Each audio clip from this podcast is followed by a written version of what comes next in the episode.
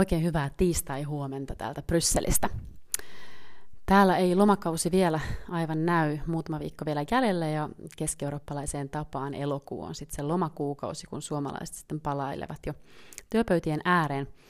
Meillähän eduskunta jäi nyt sitten kesätauolle ja täytyy sanoa, että erittäin, niin kuin, sanoisin, surullisissa tunnelmissa. Teistä monet on laittanut viestiä ihan oikeutetusti, että minkä takia itse äänestin ton Wilhelm Junnilan puolesta. Itse en äänestänyt hänen puolestaan äh, siinä hetkessä, vaan hallituksen puolesta. Sitä tehtiin hallituskysymys. Ja itse koin, että, että en halua antaa tälle ihmiselle niin suurta arvoa, että koko se reformiohjelma, mikä yhdessä saatiin sovittua talouden näkökulmasta siitä, että ihmiset oikeasti Suomessa pystyy tulevaisuudessakin äh, nauttimaan hyvinvointi, äh, hyvinvointi valtion palveluista, niin se ei ole, tämä ihminen ei, ei, ei saa kaataa sitä koko pakettia, me aloitetaan kaikki sen jälkeen alusta. Ja ää, Suomen tila ja tulevaisuus on niin huolestuttava, mutta mikään ei oikeuta siihen viestintään, mitä hän on harjoittanut. Ja sen hetkisen tiedon valossa se ei ollut ö, ne kaikki tiedot, mitkä sitten siinä viikonloppuna alkoi tulemaan, mutta siitäkin sanottua niin, niin sanon, että se oli todella vaikea paikka äänestää hallituksen puolesta, mutta hallituspuolueen edustajana näin, näin ryhmäni kanssa tein. Ja äh, sitten tuli lisätietoja viikonlopun aikana ja onneksi sitten tilanne päätyi siihen, että Junnila itse ymmärsi, että hän ei ole sovelias ministeriksi. Jatkossa näitä pitää punnita ja saada se laajempi tieto, mikä, mikä ihmisestä ja hänen toiminnastaan ja viestinnästään on – Mä ajattelin, että vähän juttelen tänä aamuna siitä, että miltä toi tuommoinen niin viestinnän näkökulmasta näyttäytyy itselleni, kun katson kolme vuotta taaksepäin, kun tein töitä sosiaalisen median isossa isossa yrityksessä, isoimmassa sellaisessa, ja paljon misinformaation, disinformaation kanssa. Ja sitten se, että miten tämä kärjistynyt ilmapiiri tällä hetkellä, länsimässä varsinkin, niin, niin miten se pitäisi koskettaa meitä poliitikkoja ja minkälaista esimerkkiä meidän pitäisi näyttää omalla toiminnallamme, mutta myös se, että minkälaisia lakeja ja minkälaisia sääntöjä yhteiskunnalla pitäisi olla. Ja ihan alkuun, niin kuin teidän kanssa on aikaisemminkin jutellut, niin, niin erotetaan kaksi asiaa. Erotetaan se disinformaatio ja misinformaatio. Eli disinformaatio on tällaista strategista ää, toimintaa, esimerkiksi jonkun ulkovallan toimesta, vaikkapa Venäjän toimesta, vaikuttaminen jossain vaaleissa, mikä on strategisesti suunniteltua johdonmukaista siinä mielessä, että siinä on tietyt toimijat, jotka yrittää vaikuttaa vaikkapa valtiollisen toimijan, ää, valtiollisena toimijana äänestyskäyttäytymiseen, ihmisten toimintaan, ja se on niin kuin, ää, genrenä disinformaatiota. Ja tämän torjuntaanhan meillä on jo tällä hetkellä paljon elementtejä rakennettu meidän yhteiskuntiin EU-tasolla, NATO-tasolla, mm, kansallisella tasolla. Ja sitä pystytään torjumaan tällä hetkellä, voisi sanoa, kohtuullisen hyvin. Ja kun katson vaikka metan toimintaa, niin se on, niin kuin, se on niin kuin yritykselle paljon helpompi torjua, koska se on sekä teknisesti että sit niin kuin toteutuksellisesti, mitä tulee vaikkapa niin kuin kielelliseen, kielelliseen haarukointiin, toiminnalliseen haarukointiin. Tällaisten toimijoiden strategisen, strateginen käyttäytyminen on niin kuin jäljitettävissä. Mutta sitten toinen genre, tämä misinformaatio, eli tämmöinen väärä ja valheellinen tieto, se on paljon paljon haastavampaa, koska silloin kyseessä on myös mielipide, ja meillähän on mielipiteen vapaus.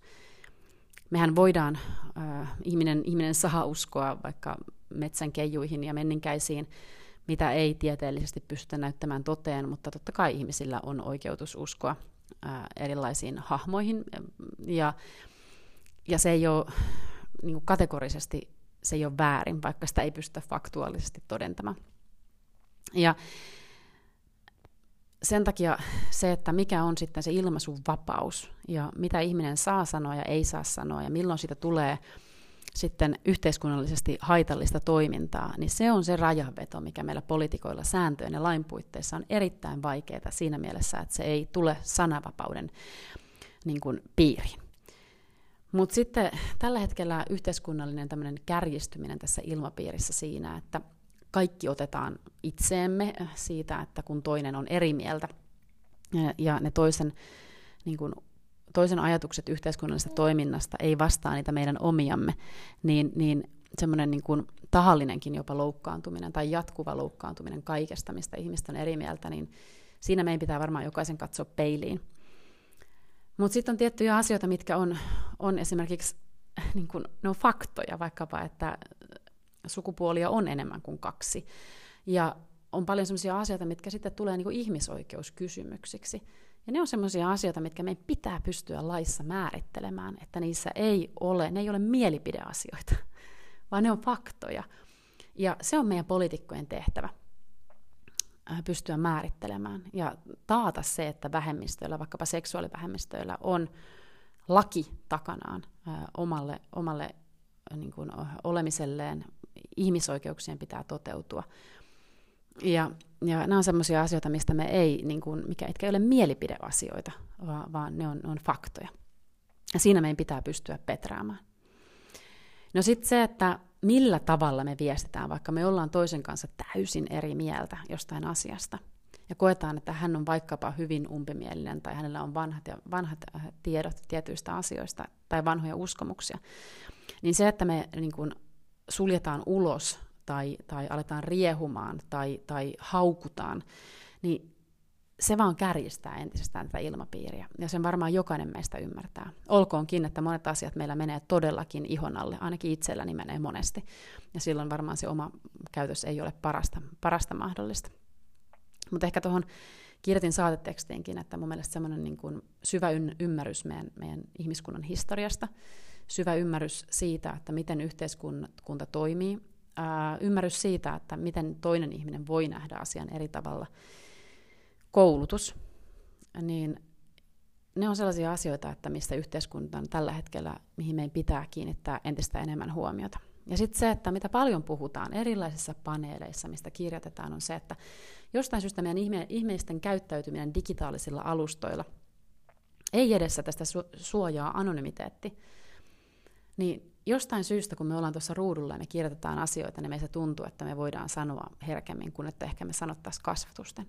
Ja se on semmoinen asia, mikä vaatii varmasti semmoista digikasvatusta meille kaikille, että millä tavalla me käyttäydytään niin kuin online ja offline, niin täytyy olla samanlaista.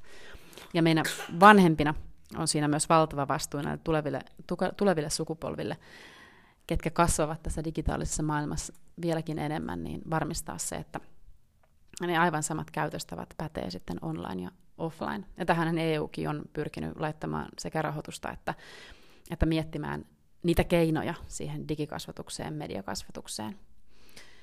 Ja mä aina sanon tämän itse, mutta, ja te olette varmaan kuullut mun sanovan tämän tässä podcastissakin, mutta ennen vanhaan, silloin kun mä oon itse kasvanut 90-luvulla ja meille tuli vaikkapa Etelä-Saimaa, totta kai kotiin Lappeenrannan seudulla, niin, niin, niin kuin vanhemmilla, vanhemmillani oli tapana ja, ja itsellänikin on tapana se, että lehti luetaan niin kuin alusta loppuun ja siellä on niin kuin ammattijournalistien valitsemia artikkeleja yhteiskunnan erilaisista ilmiöistä. Kaikki niistä ei välttämättä kiinnosta meitä, kaikki niistä ei välttämättä kosketa meitä.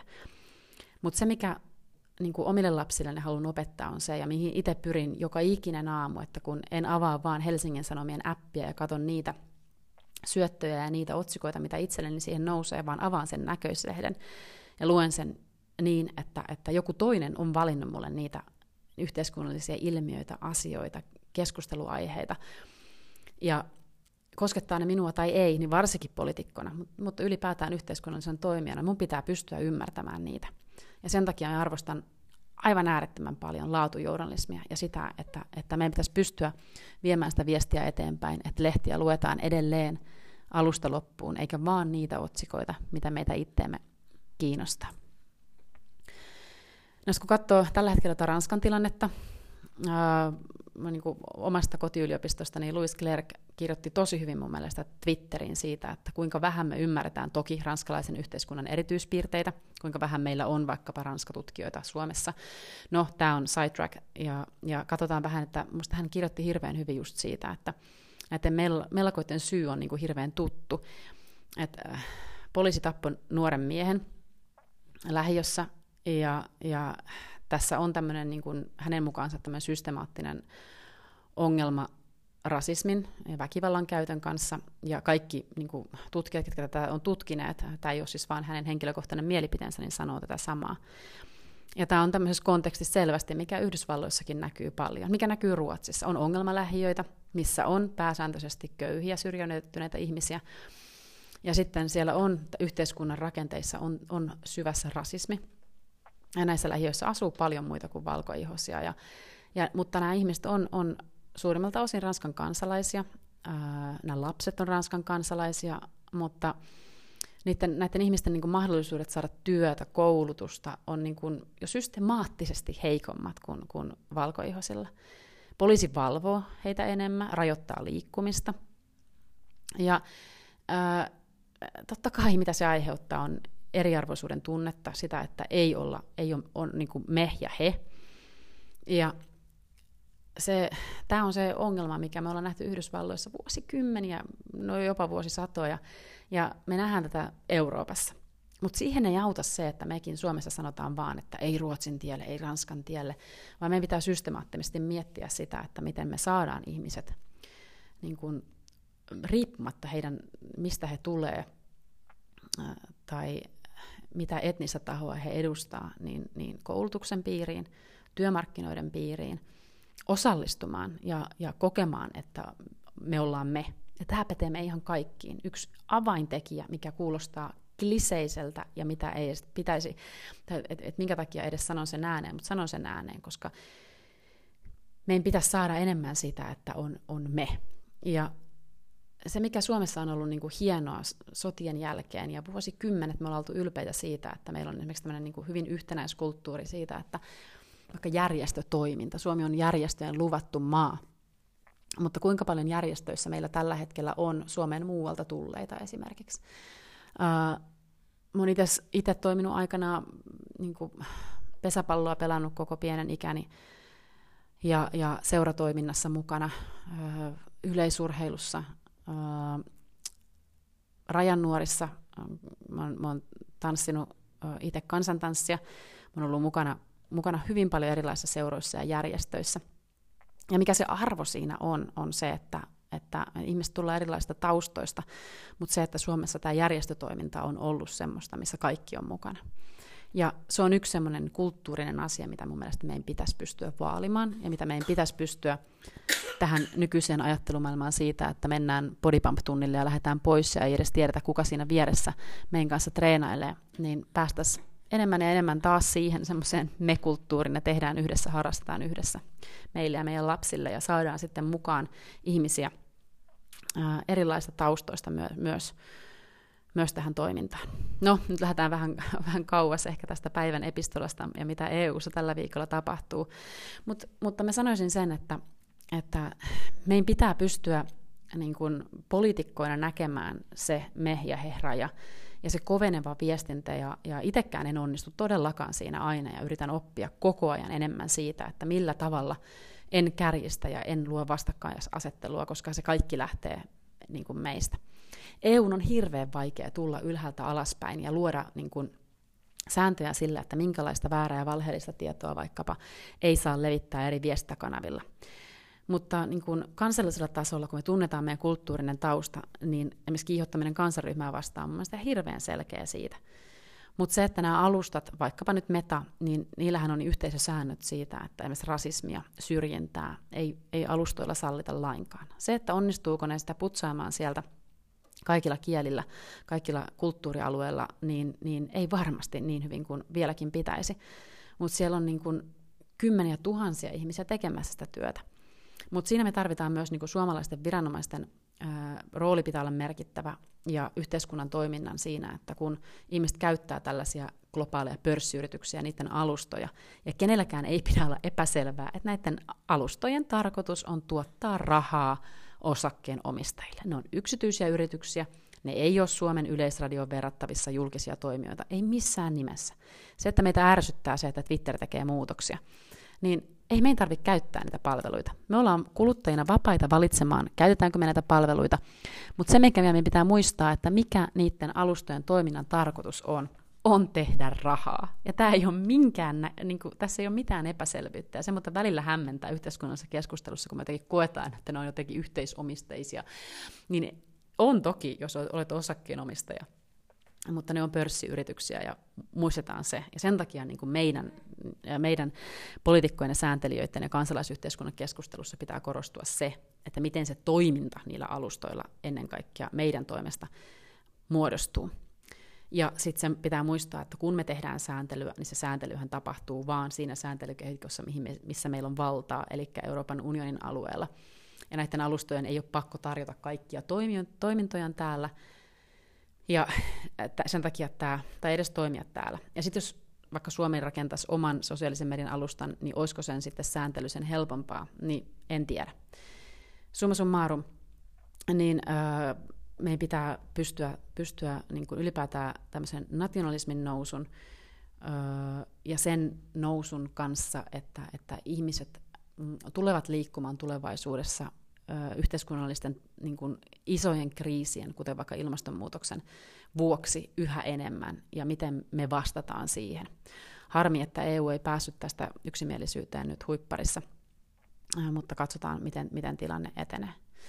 No EU-viikosta vähän sen verran, että, että parlamentin puolessa, niin, puolella niin poliittiset ryhmät valmistautuu ensi viikon viimeiseen täysistuntoon tällä kaudella, ja siellä on muutamia valiokuntia koolla – katselin, että mitkä siellä on niin tärkeimpiä, niin tänään tulee tuolta EU-tuomioistumista päätös siitä, että saako Meta yhdistää Facebookin, WhatsAppin ja Instagramin käyttäjätietoja EU-alueella. Ihan mielenkiintoinen, katsotaan minkälainen ennakkotapaus sieltä tulee. Ja sitten komissiosta tulee keskiviikkona toi ruokaa, biologista monimuotoisuutta koskeva paketti. Siinä on, siinä on pari elementtiä, siinä on tuo maaperälaki, ja sitten tämä, mikä on puhututtanut jo etukäteen politiikan puolella täällä Brysselissä, on toi, to, on toi mm, uudet ö, genomitekniikat, eli, et, eli miten sillä tuotetaan kasveja ja miten sitä sitten pystyttäisiin sääntelemään. Me itse voitaisiin tehdä ihan oma podcast GMOsta ylipäätään ja, ja sitten näistä uusista tek- tekniikoista, mitä on, koska me itse kannatan sitä, että GMOta pitäisi pitäisi niin kuin hyödyntää paljonkin enemmän. Minusta se on aika tämmöinen meidän länsimaisten valkoisten ihmisten niin kuin privilege ja etuoikeus, että me voidaan kuvitella, että, että ruokaa nykytekniikalla tuotettuna riittää kaikille. Ei riitä.